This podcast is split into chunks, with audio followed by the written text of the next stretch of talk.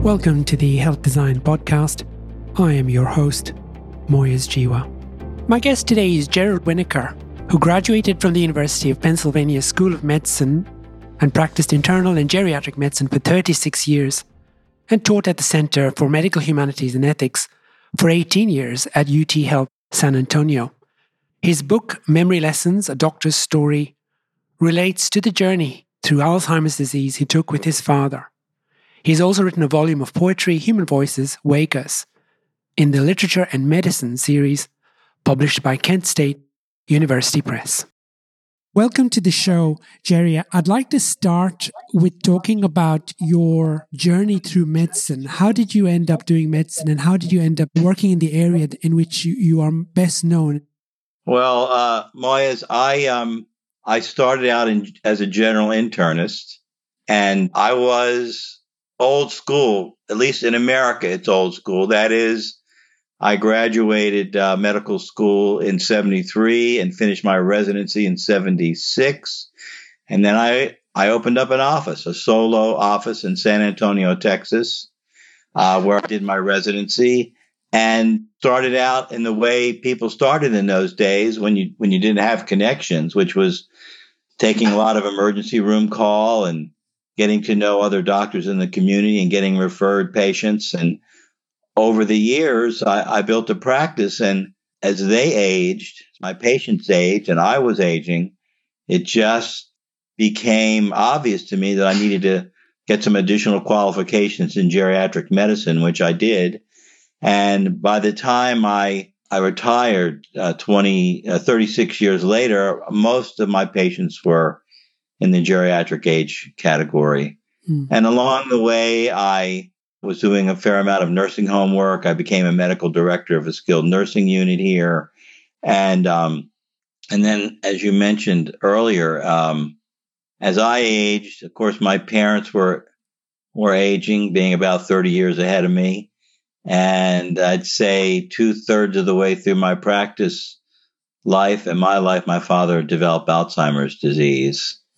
And uh, here I was, a geriatrician, a son whose father was dementing over a period of about six or seven years.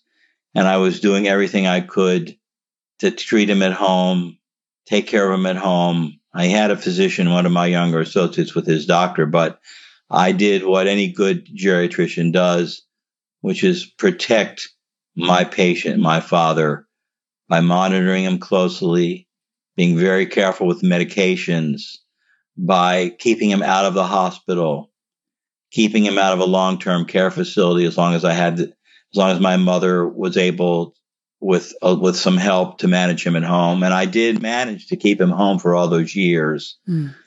But I learned a lot of lessons about what, what families go through, what individual patients go through with that with that disease. And that's what my book Memory Lessons is about. Mm. And um, that was published in 2009, I believe. And it did strike a chord with a lot of people. Yeah. yeah. And uh, I suppose uh, if I'm known for anything, it's it's for that book. Yeah. I still get people calling me, writing me. Even now that I'm recently retired, I get emails every day. I get, I get phone calls from people. Uh, and I, you know, I do what I can as a, as a retired doc. I'm retired from practice. I'm still doing some teaching, but I'm a retired doc. I do what I can to try to help them through this maze of, of, of the aging process, especially in a country like the US, where technology is almost never my friend or my patient's friend. Mm. It's almost always makes things more complicated and more difficult. Of course, look, I know when I need it. I'm happy when I need it and when I can use it to my patient's benefit. But there's so much that's done that does not need to be done. I don't know if your system is as as tortuous and age unfriendly in Australia. Yeah. But in most places in America, that is the case. Mm.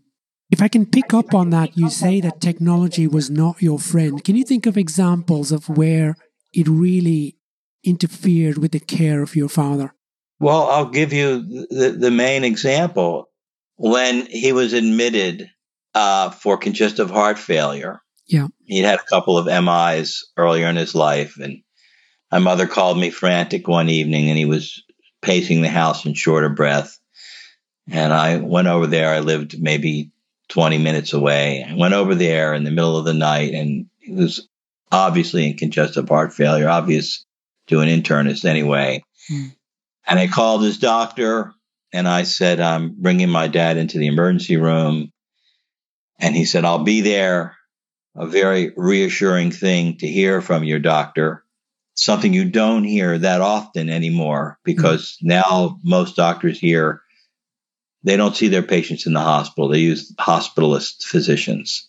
But anyway, this was a while back and, you know, met him in the emergency room. He was admitted. Within a day, his symptoms of heart failure were much improved, but he developed delirium and he didn't know where he was. He was agitated. I, um, I stayed there. He, he, my, between my brother and me, one of us was with him 24 seven.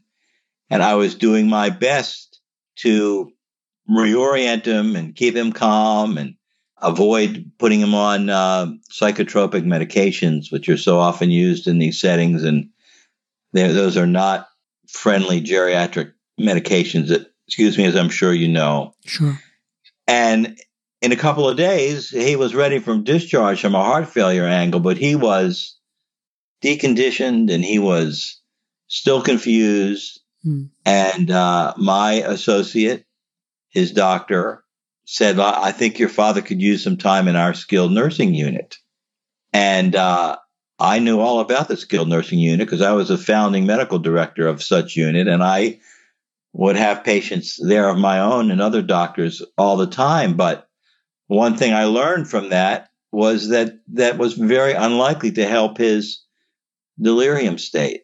What he needed to help that state was to go back home with care be reoriented, be among familiar people and familiar surroundings.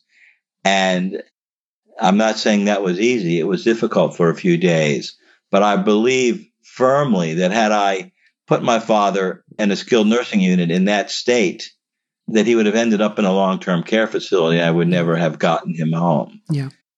And I promised myself and him and my mother that as long as I could possibly manage it, I would not put him back in the hospital mm.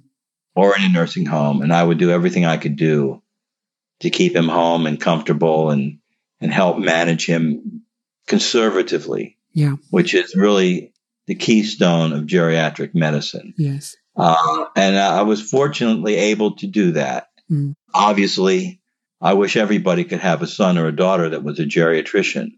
We can't even produce enough geriatricians to take care of the, the population that we have. We're about 30,000 geriatricians short in America. Yeah. But obviously, I was in a position to help with that. But I, I learned a lot of lessons doing that. I really did. I, mm. if I ever had any doubt that in geriatrics, less is more, that lesson was pounded home to me time and time again over the years as I took care of my dad there. And I will add my mother, who just passed away two years ago from the result of a stroke and a and a fall and a hip fracture. Sure. And I kept her home for three years with with help as well. An amazing story, and and, and you're right. The, the the bottom line is that you are number one, a doctor, and number two, a specialist in this field, and therefore they were very lucky to have you guide them through the end of their lives. Uh, for many people, that is not the case. And what do you think you learned in the process of looking after them that you think could change the way this is done in America, apart from qualifying more geriatricians? Well, I, I certainly believe that if folks do their best to try to keep their loved ones at home. Mm. Now, I realize that is a tall order you know, in this country, it's practically the rule that both the husband works and the wife works. And sometimes increasingly the patient's son and daughter are also raising children. I mean, it's a tremendous logistical problem. Yeah. And there is no coverage really for home care. Although I will, I will say that people in this field in America are recognizing the health care of our elderly patients would be much better if we could take care of them at home. And it would be much cheaper to take care of them at home. So there is starting to be some coverage under certain state programs, primarily state programs, that so called Medicaid over here, mm. for home care. They're even starting to pay family members some money to stay and take care of people at home. Mm. So I, I truly believe that a more robust system of home care, visiting nurses, visiting physicians, you know, the the old house call is practically extinct in America, mm. although in some quarters there are people trying to bring that back. And I have to say that if if I were to go back into practice at this stage of the game or begin a practice as a younger man at this stage of the game, I would really work to be a home care physician. I and there there are such entities. There are even some companies that employ doctors to be home care physicians because I think in this situation with dealing with the elderly, with frailty and dementia and um, all the attendant syndromes that they have, they are best kept at home. The treatment is not difficult. It's simple by qualified professionals. And uh, I just think folks would be so much better off, and the amount of money we would spend in this country taking care of folks like that would diminish great, greatly, and there would their pro- quality of life would be better, not worse, than this shuffling back and forth to hospitals. Here in America, it's very common to discharge an elderly patient from the hospital and have him come back within the next two weeks, and it's only because they or the family didn't get appropriate instructions when they left. There was no one to do any kind of follow up until their next doctor appointment, which might have been in a month or two months. And so they bring the person back to the hospital. Mm. And instead of saying the payors, which, which in America in our elderly population is a federal program called Medicare, instead of the payors saying, well, this is a problem. We need to figure out how to fix this by giving people more support at home what they've done is they said, well, I'll tell you what, hospital, if you discharge a patient and that patient comes back within a couple of weeks, we're going to penalize your payment because you mm-hmm. didn't do something right. It's obvious you must have not done something. You must have done something that wasn't appropriate or, or didn't do something that was appropriate. And so we're going to cut your reimbursement. And uh, all that does is um, make it even more likely that seniors, our, our elders are going to be treated like second class patients. Mm. And more and more, I'm seeing that kind of kind of reaction. Yeah. More and more doctors are charging a, a monthly or a yearly fee to see patients. That's called concierge medicine here. Mm. And some people can afford it, but many cannot. And so they look around to try to find a physician who is not a concierge doctor, but a tech accepts the government fee schedule. And there's few enough of them already. Mm. But now there are even fewer because so many doctors are refusing to care for them unless they can pay extra uh, extra money. Mm. And I uh, I think it's a very bad development. Uh, I don't think you have that problem in Australia, from what I've been reading about. And Thank God you don't. No, we don't. You're right. I mean, the last place you want uh, an older person who's becoming confused to be is in a hospital. But you need them. They it takes a while to recover, and the confusion takes a while to settle. So you can imagine somebody having an older person at home who's become confused, come out of hospital, is still confused, and in very short order, they end up back in the hospital and back in what effectively would end up in institutional care. Exactly. Mm. And that happens mm. a lot. Mm. That happens more, much more than the other way. Yeah. When there is somebody that's following a patient over a, a lifespan or over many years, as I did in my practice, hmm. a patient of mine who I took care of in the office or occasionally at home.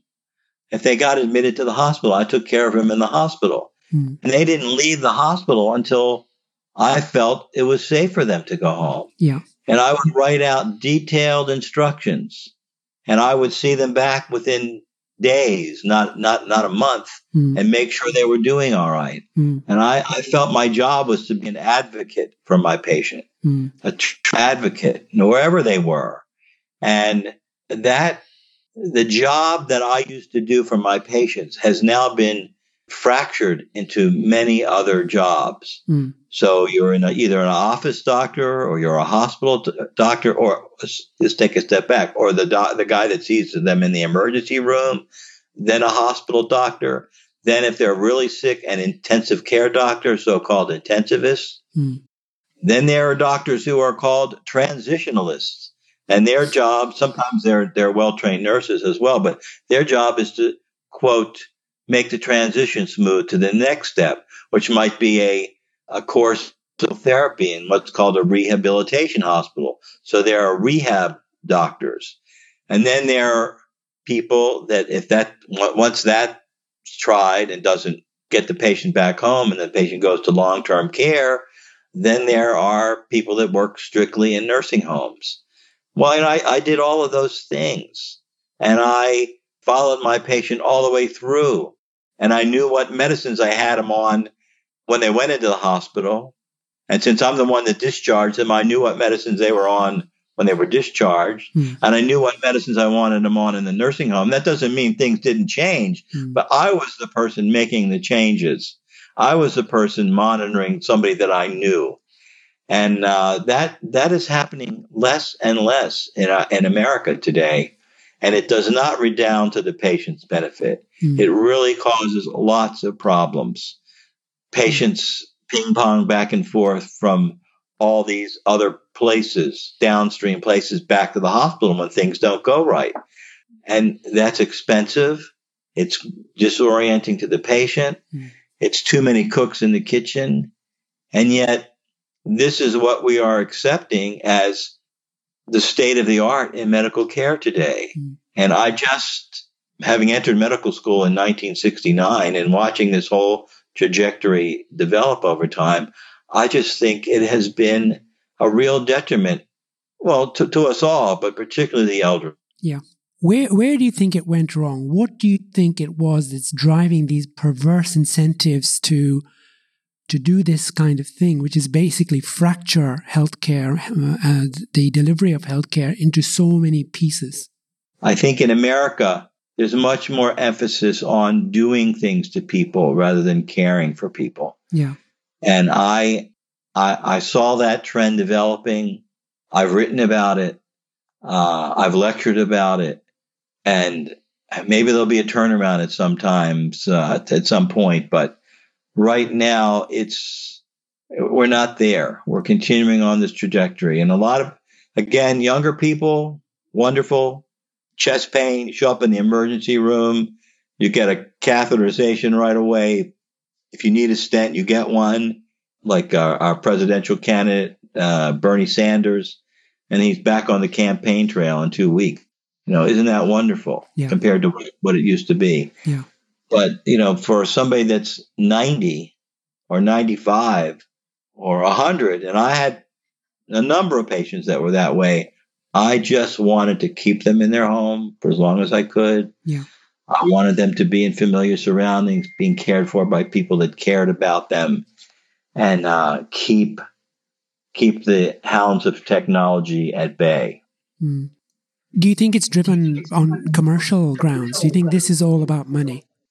Well, I'm not going to be that jaded. I think a lot of it is about money, but I also think that that's how students are being trained today. Hmm. You know, they they learn the art of medicine and the technology of medicine by following people around that are practicing this way. Hmm.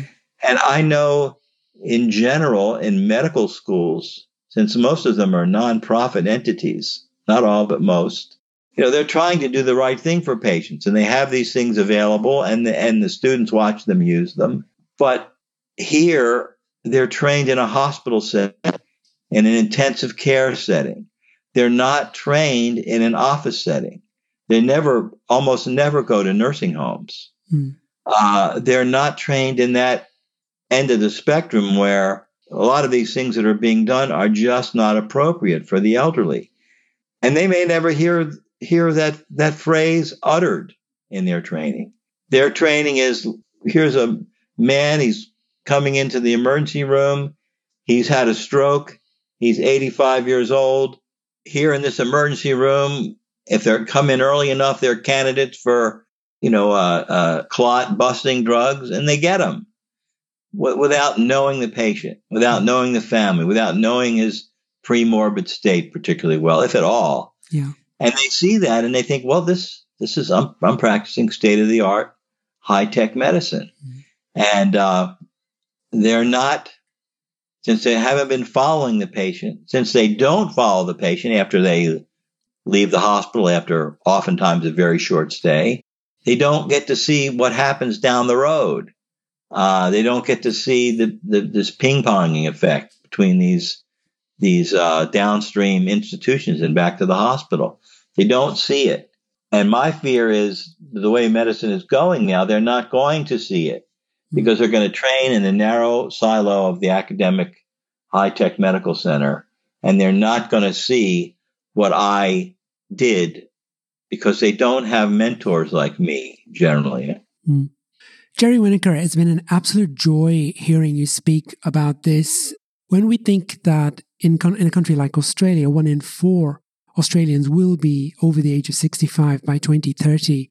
These lessons, these insights are of enormous importance as we consider the future of our healthcare system. Thank you. The Journal of Health Design.